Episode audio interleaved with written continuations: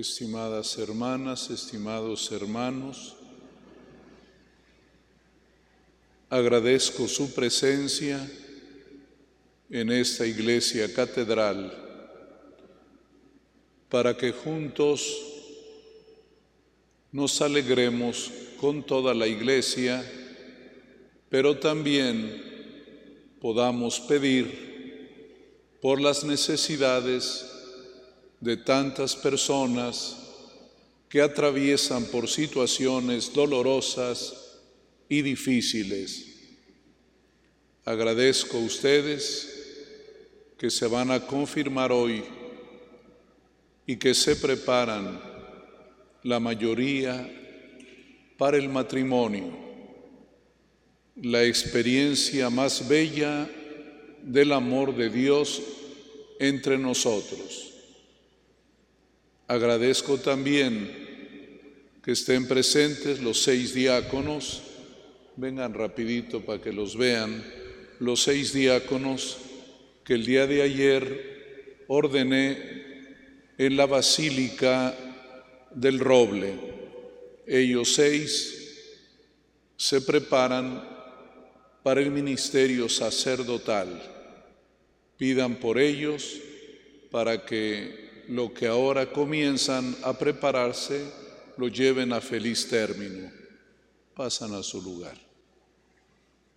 Este mes de septiembre, además de ser el mes patrio, por eso hemos puesto aquí la bandera de nuestro país, también recibimos esta bendición de las ordenaciones diaconales. Ayer se ordenaron los seis que se preparan para el sacerdocio y dentro de 15 días se ordenarán diáconos los que serán permanentemente diáconos, 16 más.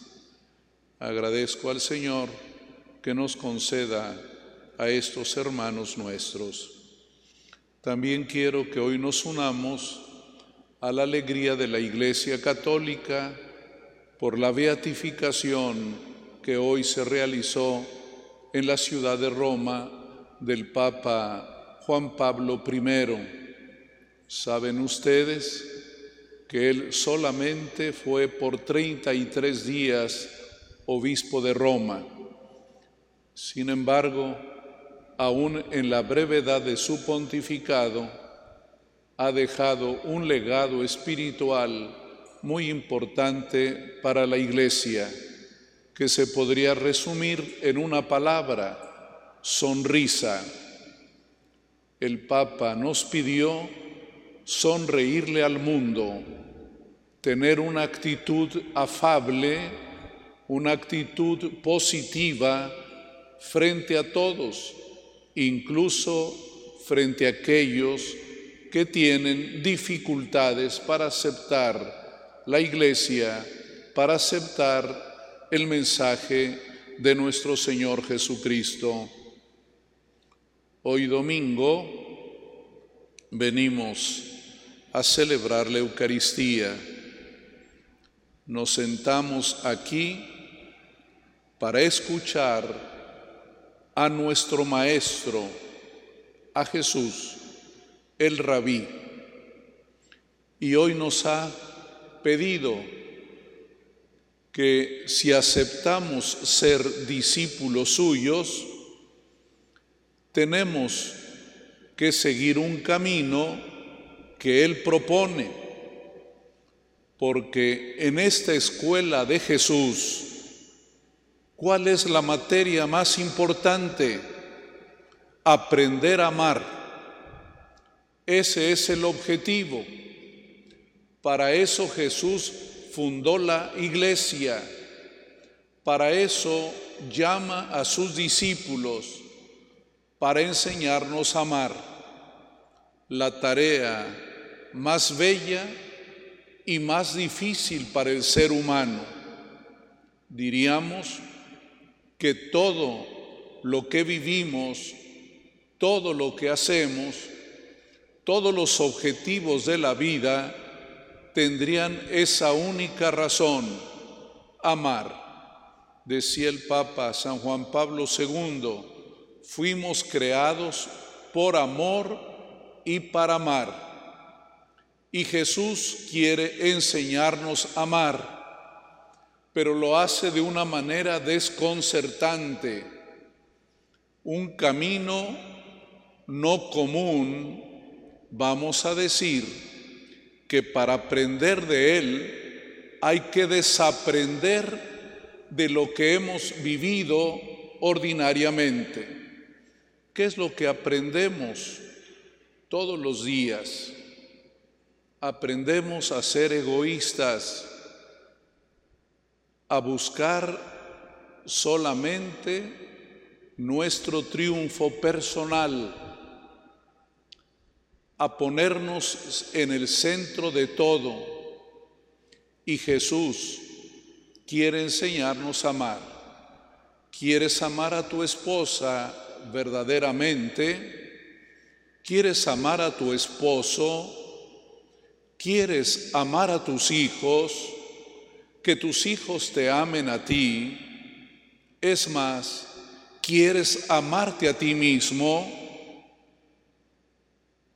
el Señor propone algo bien importante para que los puedas amar verdaderamente, para que te valores a ti en lo que justamente vales tú dice el Señor Jesús, tienes que cargar la cruz de cada día. Tienes que llevar adelante este proyecto de amor. Solo el que acepta en la cruz a los demás puede amarlos realmente. Porque de alguna manera los demás son una carga para nosotros si bien nos dan muchas alegrías, si bien son nuestro consuelo, cuando hay una dificultad, los hacemos a un lado.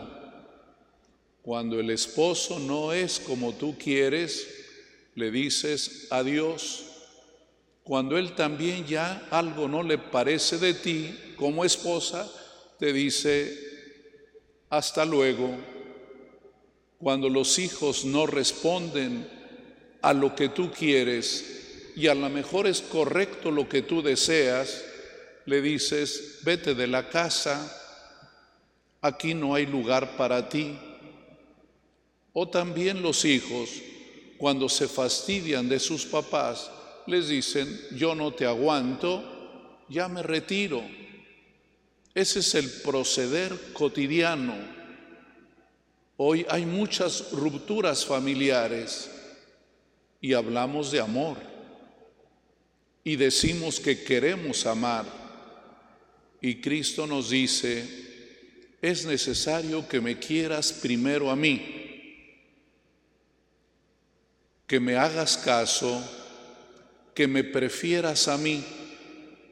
Si me oyes a mí, si sigues mi camino, también el amor que quieres tener a los demás y el que quieres tener de ti mismo será real, porque el mundo de hoy también nos desalienta, nos desestima. ¿Cuántas veces andamos yendo a cursos de autoestima? porque hoy las redes sociales nos bajan el ánimo, nos dicen todo lo que es negativo y nos desalientan. Solo Cristo te permite amarte y valorarte como eres. Ante Él tú realmente vales mucho pero necesitas dejarte convencer por Él.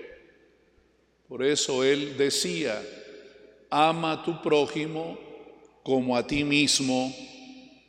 Si tú no te amas a ti mismo, no puedes amar a nadie. porque vas a entrar en una competencia interminable. Siempre vas a querer sobrevivir. Y para sobrevivir en el mundo de hoy, tienes que desaparecer a los demás. En cambio, el Señor nos pide hacer la prueba. Ámame a mí primero y te devolveré el amor auténtico.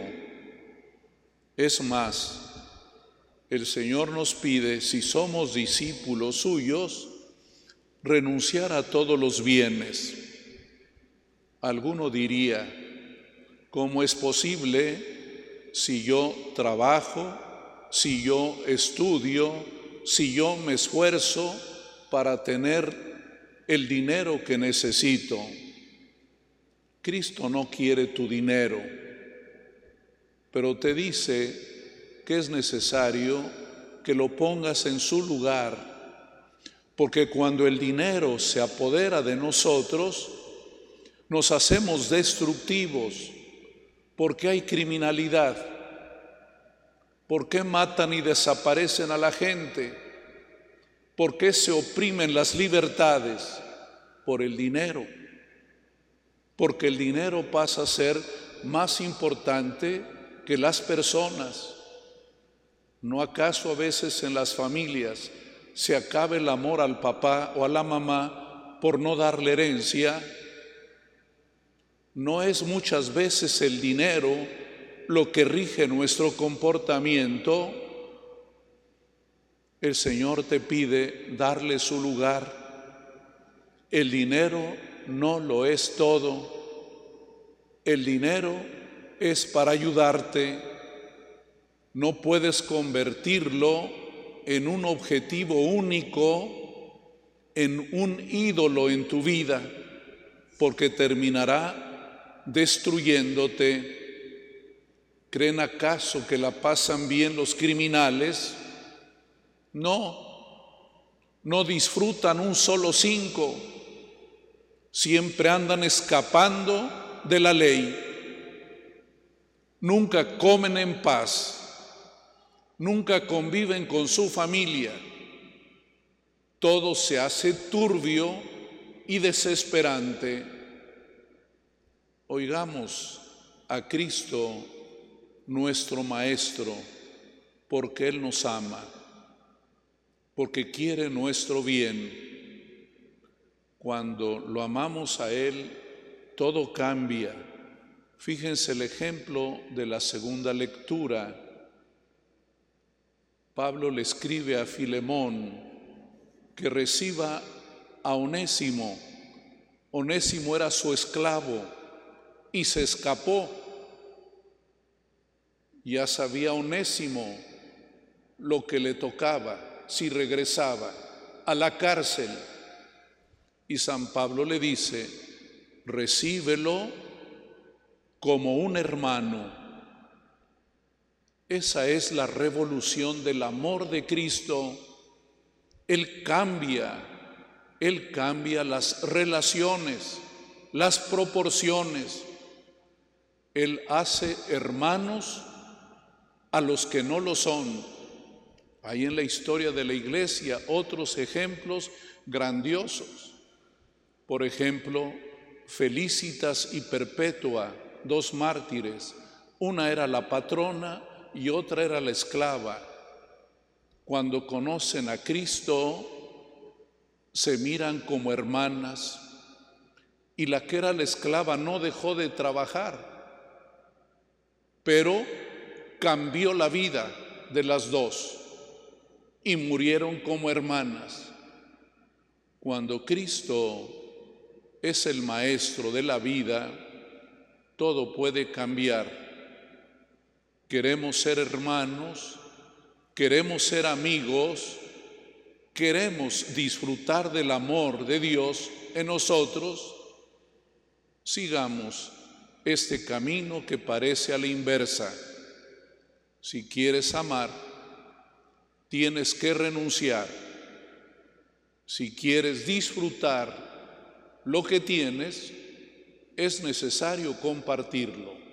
Que Dios nos bendiga porque hoy este mundo, nosotros, nuestras familias, necesitamos mucho amor.